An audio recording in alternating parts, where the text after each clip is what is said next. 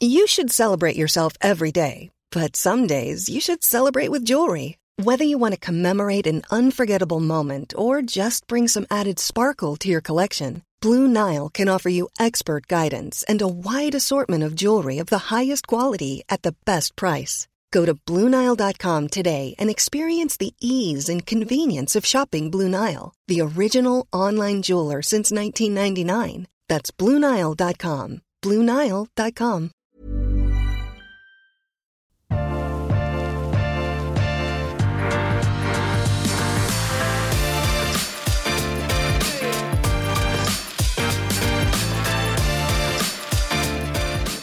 Svein, vi er heldige at du følger med, fordi du la merke til at det kom en litt spesiell flaske tilgjengelig nå på Pola. Du var nede raskt og skaffet deg et av de første eksemplarene. Det er alltid gøy å smake en ny årgang av viner man er glad I, de beste vinene som finnes på Pola. Og en av de, det DP, Dom Pérignon. Så vi har fått tak I 2013-årgangen av Dom Pérignon. Skal smake den her nå for første gang I dag. Og da tenkte vi kanskje I den anledning og minne dere som hører på hvordan 2013-årgangen I utgangspunktet generelt var I champagne, bruke anledningen til det, før vi smaker den og sier hva vi synes. Og vi smaker den nå for første gang her, så det ikke noen gamle smaksdater, det box fresh. Nei, dette box fresh. Og det egentlig noe vi kanskje tenkte kunne være nyttig å gjøre I flere episoder, når det kommer nye spennende årganger, eller om årgangen spennende, vet ikke I hvert fall om det kommer nye årganger av spennende viner som vi glad I, som vi har lyst til å teste og sjekke hvordan står det til med dette området eller denne vinen I år så kanskje vi kan gå gjennom den årgangen for å minne oss selv og dere som lytter på hvordan det egentlig stod til. Ja, det tror du er veldig riktig det, for det at sånn som jeg følger mye med, sant? Og da det når enkelte merker og ikke minst områder som kommer, så ligger jeg kanskje 14 dager, 3 uker før en årgang slippes, men I noen merker, for eksempel sånn som Moët og Krug og andre merker, der det rett og slett bare sånn at du må følge med på lagersituasjoner og forskjellige, og plutselig så dukket opp en palle, og da, hvordan det mulig? Og da snudde jeg bilen min og kjørte rett ned på Skøyepolet, og banket på døren mer eller mindre og hentet en flaske ut og tenkte ok, den må jeg smake og vi tenker kanskje at det en type innhold som treffer litt bredt blant oss vinnerder at det en del viner man faktisk har lyst til å få en status hvordan var den vinen? Vi skal ikke bruke en time på det Nei. Det det viktigste vi sier nå at dette ikke de kjempelange episodene men de episodene som kanskje du bare raskt kan få med deg hvordan var DP men da begynner vi og gå gjennom først hvordan 2013-årgangen var I champagne.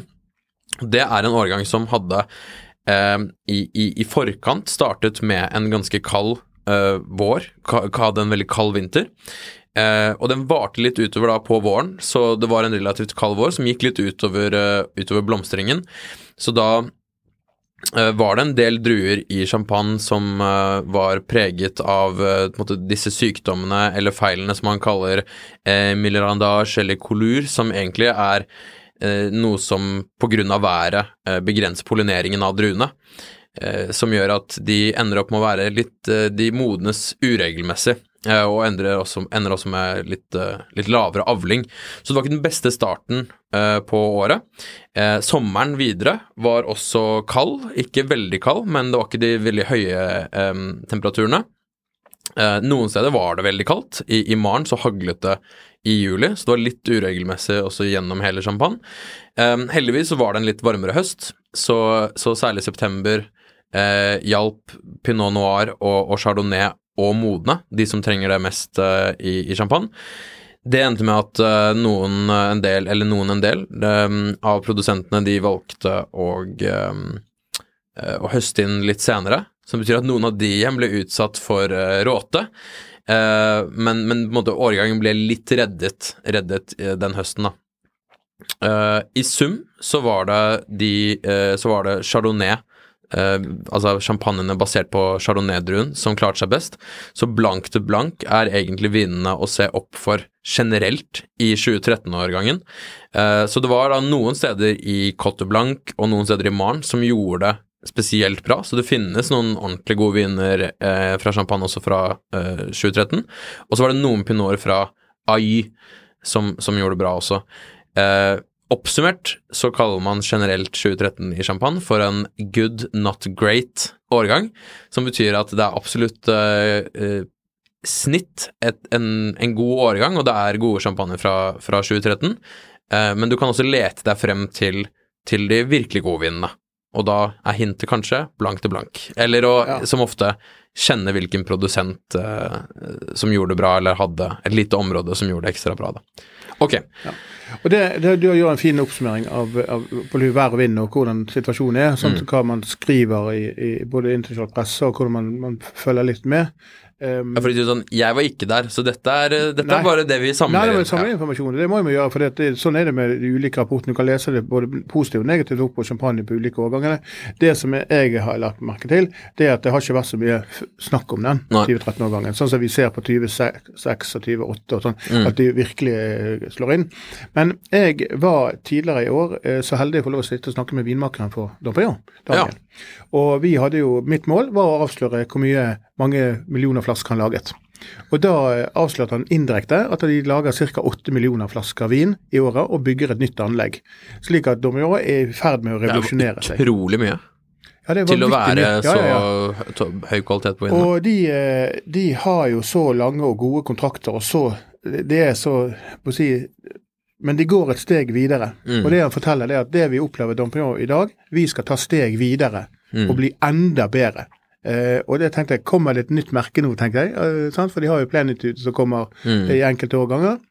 Ja, han var ikke akkurat så hemningsfull, men det var helt åpenbart at han hadde mye på hjertet han hadde lyst til å fortelle, men de kan ikke si så mye.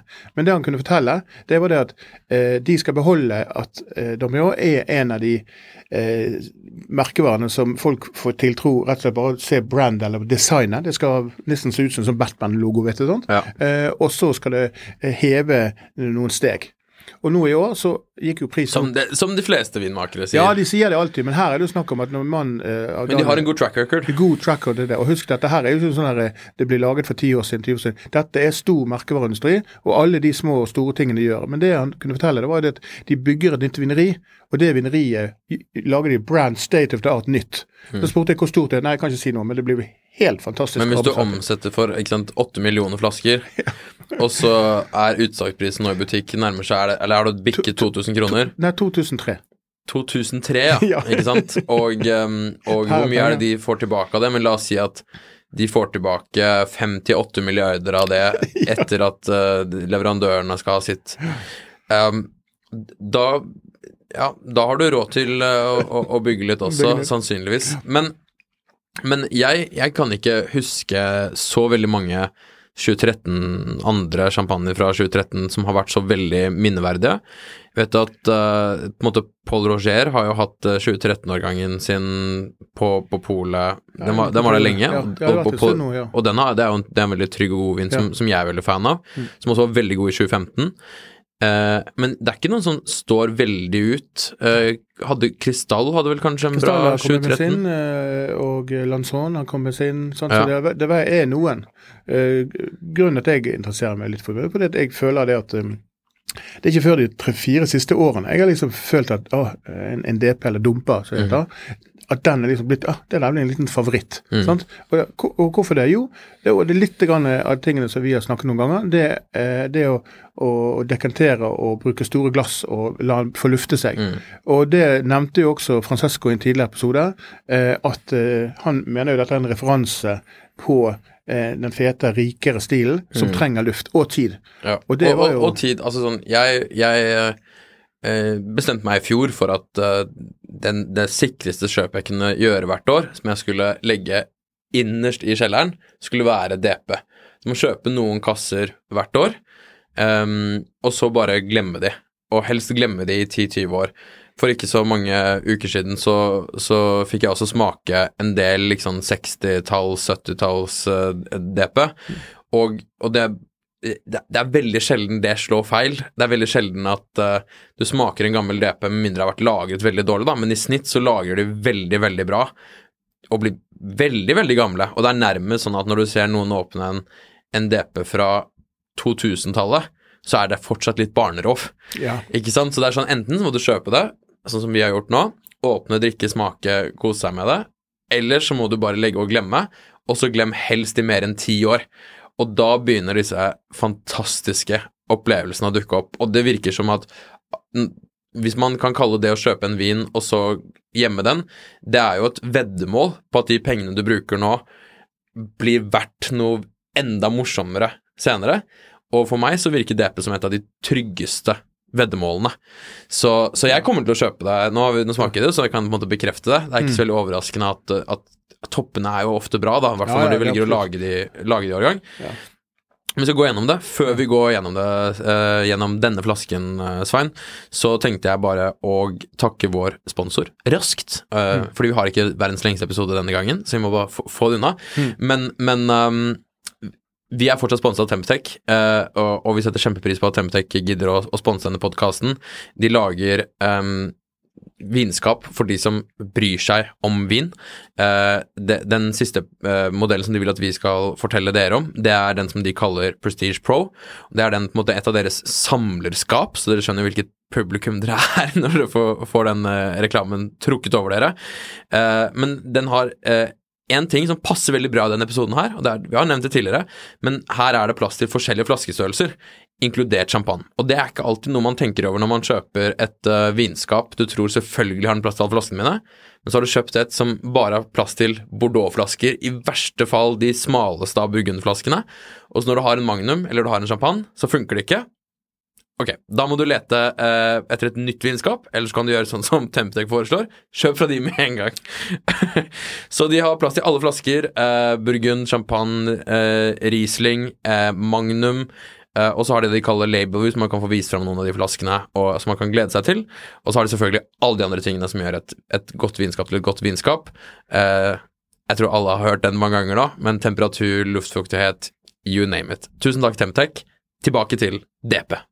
Ok, Svein, hva førsteinntrykket ditt her? Ja, altså, på nesen, så kjenner vi at den ung.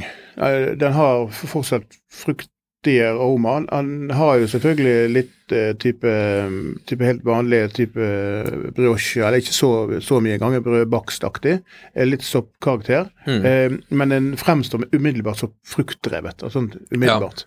Ja. Han har jo en stor tyngde i konsentrasjon av duft, bare med første sniffet, og jeg har jo da nå, når jeg har gått litt inn I dybden på DP de siste årene, så opplever jeg ofte det at den best etter noen timer, og best dagen her på, faktisk. Men denne her, når vi skal smake på den,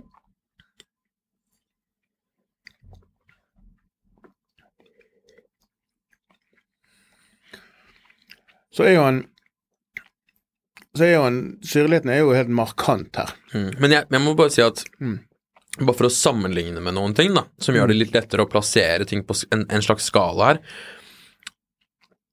Når vi har smakt de nye årgangene av de andre toppvinene, særlig Krug det jeg tenker på nå, som vi har fulgt nå et par år, så føler jeg at syrligheten i de siste årgangene Krug har vært mye spissere enn den her nå. Ja. Så vi vet jo på en måte hvilket skikte vi snakker inn. Vi snakker innenfor toppschampagne, og så syrligheten markant, men ikke like spiss, og ikke like ung, og på en måte mer drikkeklar kanskje enn Krug, de siste årgangene Krug da. Så ja, den der oppe, men mindre enn Krug, synes jeg helt tydelig. Og så synes jeg den veldig DP-aktig. Ja, det den sant. Den har på en måte, når du snakker om denne baksten og sånn, så det jo mange som, meg selv inkludert, synes det praktisk å beskrive, særlig de eldre årgangene de eldre årgangene DP. Ja. Så de utvikler en sånn type kaffearoma, kaffenese, som på en måte som en sånn veldig, veldig intensiv bakst, ikke sant? Nesten som en sånn brent bakst type. Og det jo det jeg føler den enkleste måten også å blindsmake DP på når de unge. Har du lyst på Krug nå? Jeg har alltid. Men ja, det sånn du på en måte, du prøver å ta de karaktertrekkene som tydeligst når de eldre eller perfekt modnet, och så prövar du att gjenkänna de I lite mindre när de bara sniker sig fram när de är helt unga, ikke sant? Och det är något som blir väldigt väldigt tydligt vart hos DP. Jag syns det var överraskande tydligt I 2013 här nu sammanlignet med 2012 och 2010. Ja. Och du har rätt I det att detta här det var inte den största wow-faktorn från min sida. Sån att det är bra. Men jag har lärt mig liksom kan jag lägga lite glass och se. Jag syns det är dritgott. Ja, absolut, absolut. Alltså du måste bara säga si en gång att 2300 kronor är mycket pengar för en champagne. Det är inte tvivel om det. Men du ska ha den som en upplevelse om 10 år, om 15 år till en speciell dag I livet ditt. Då är detta absolut något det tryggaste du kan köpa och ge veck. Ingen problem med det. Det känner jag gott. Men när det är sagt så började det norska champagnemärket nu gick ju också Krug upp I pris sant ett par 250 kronor men det fremdeles I forhold till kvalitet och det nå en lite feil och du ser du smakar på väldigt gammal DP så är det slik att de har ju förbättrat sin produktionsteknik upp genom åren så Daniel Vinmarkan forteller ju det att från speciellt från 2010 uppåt kan du uppleva det att det är nästan en ny generation så kommer andra mer lagstyktiga. Ja. Jag syns den är helt super. Men den och på någon måter så kan du se att den är enklare att dricka och mer välbalanserad än Krugen fordi at den ikke så spiss akkurat nå. Ikke sant? Noen av de siste krugene har sagt at her må du legge. Ikke engang prøve å drikke det nå. Den her føler jeg ganske god å drikke nå. Den har garantert lagringspotensialet. Og jeg ville ikke vært redd for å legge den her I kjelleren i 10 eller 20 år. Ja. Det den depen jeg ville lagt I kjelleren I 50 år? Kanskje ikke. Nei, kanskje ikke. Men du må jo ha samlingen. Du kan ikke ha bare... Ja, men 10-20, sikkert 30 år også, tror jeg null problem. Ja. Så veldig, veldig klassisk DP. Og jeg må si at jeg liker det veldig godt når det klassisk stil. Jeg liker når det veldig fruktig. Jeg liker når syren ikke tar overhånd. Så jeg på en måte, etter å ha lest meg opp igjen på 2013-årgangen av champagne, så jeg veldig positivt overrasket over dette. For jeg ville aldri sagt at dette var en... Jeg ville sagt at det var en veldig god årgang, og ikke bare en god årgang av hvilken som helst champagne. Jeg tror ikke jeg ville gjettet 2013. Men du ser innledningsvis så sier du, ok, blankt til blankt da, det det du må gå etter, det det du må... Og det handler vel kanskje litt om det der entry level, og litt sånn det vanlige champagnehusene. Ja. Og det tror jeg rett og slett at de hever seg litt over den årgangsforskjell I den store hele, og da må man sammenligne DP fra årgang til årgang. Og hvis vi da nå... For her det cirka 50-50, det bitte litt mer Chardonnay enn det Pinot Noir, men det basically 50-50.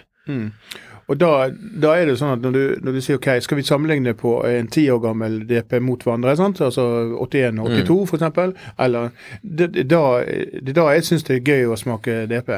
Det jo selvfølgelig et samleobjekt, mange kjøper det som et samleobjekt, mange har en sånn flaske eller en gave eller de fått, men tro meg, jeg tror det at en DP når man nå får tilgang på det, og jeg har jo fulgt med en stund nå, at DP veldig mye tilgjengelig, det vi ser utenfor Ring 3, på små pol, der toppchampagne, der ligger det. Og altså, jeg liker den her mer og mer når jeg smaker på den. Ja. Den så klassisk, den føles, jeg synes den føles eldre, at denne klassiske DP-karakteren virker så sterk I den flasken her, at jeg ville trodd den hadde hatt mer modning. Det slår meg egentlig mer som en tidlig 2000-talls DP eller noe sånt. Ja, jeg digger det faktisk. Nå, jeg har dobbeltdekantert, men jeg har helt den mellom 2 glass, sånn full fart. Og du ser det middelbart, så åpner han seg, og det frykker at den kommer opp, at den ung, men det sånn en DP-karakter, sånn, dette her en fin konsentrasjon. Jeg synes han forsvarer, for meg, så, jeg har gitt 94 til den 2012-årgangen. Litt over tid og flere ganger. Jeg havner ikke på 94 umiddelbart, det ikke jeg, men jeg havner lett på 92 og 93 på denne her. Og det jo ikke sånn at du får ikke valget mellom 2012 eller 2013, men skal du ha det inn I en samling, kjøp, ha det, nyt det, sett den I kjelleren, for det skjer jo ofte det at en årgang undervurdert, sant? Ja, jeg vil si det et absolutt kjøp. Ja, jeg sier de treffer her, og det ikke sånn, det farlig. Hvis man hører på det her, eller når vi snakker sammen om det, at utgangspunktet for samtalen at årgangen good, not great, Ja, det jo bare fordi at det interessant, men man skal dømme vinen for seg selv. Jeg synes det dritbra. Ok, Svein, det var en glede. Ja, ja det var den første flasken som vi åpnet med 2013, og det blir ikke den siste. Vi har jo åpnet champagne Dom Pérignon siden 2008-årgangen, der vi sablet, 2009 har vi sablet, 2012 og 2010 har vi smakt. Så vi har en del sånne åpnede flasker på kontoret mitt. Ja. Så den her skal vi også ta oss og tømme, og sørge for å sette på hyllen, og ha det som en, sånn, en reise, som en referansevin, for det det er. Og hvis, jeg kan også nevne da, hvis man har lyst til å se noen eldre årganger av DP, nylig smakt, hvordan smaker de akkurat nå, som var bra lagret. Sjekk innom Vinify-profilen min, der ligger alle smaksnotatene. Dine smaksnotater på alle viner ligger også i Vinify. De neste episodene så skal vi skal finne noen av Polets beste kjøp i de neste episodene, og så skal vi ha noen ganske kule produsentbesøk, og vi har egentlig ganske mye kule planer for hele året, men vi skal kanskje gjøre litt mer av dette, og kunne gå på en vin som vi har veldig lyst til å prøve, som alle bør vite hvordan smaker, og så gå gjennom årgangen på det området samtidig, sånn at vi kan endelig lære oss å begynne å huske litt hvordan de forskjellige årgangene fordi det noe av det jeg sliter med, så det jeg tror jeg ikke den eneste. Ja. Men da, når du ikke den eneste, så det sikkert flere. Ja. Okay, skål! Fin start på en av årets første sendinger. Yes. Skål.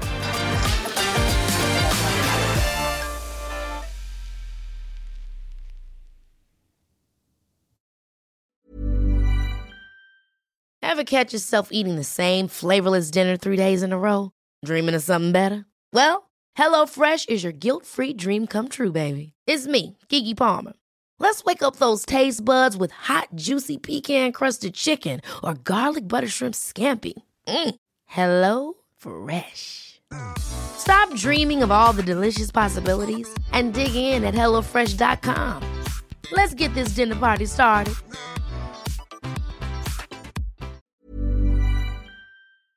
Ukens vindtips med Svein en Finansavisen-podcast. Programleder Svein Lindin, produsent Lars Brenden Skram, og podcast- og videoansvarlig Marius Mørk Larsen. Ansvarlig redaktør Trygve Hegdar.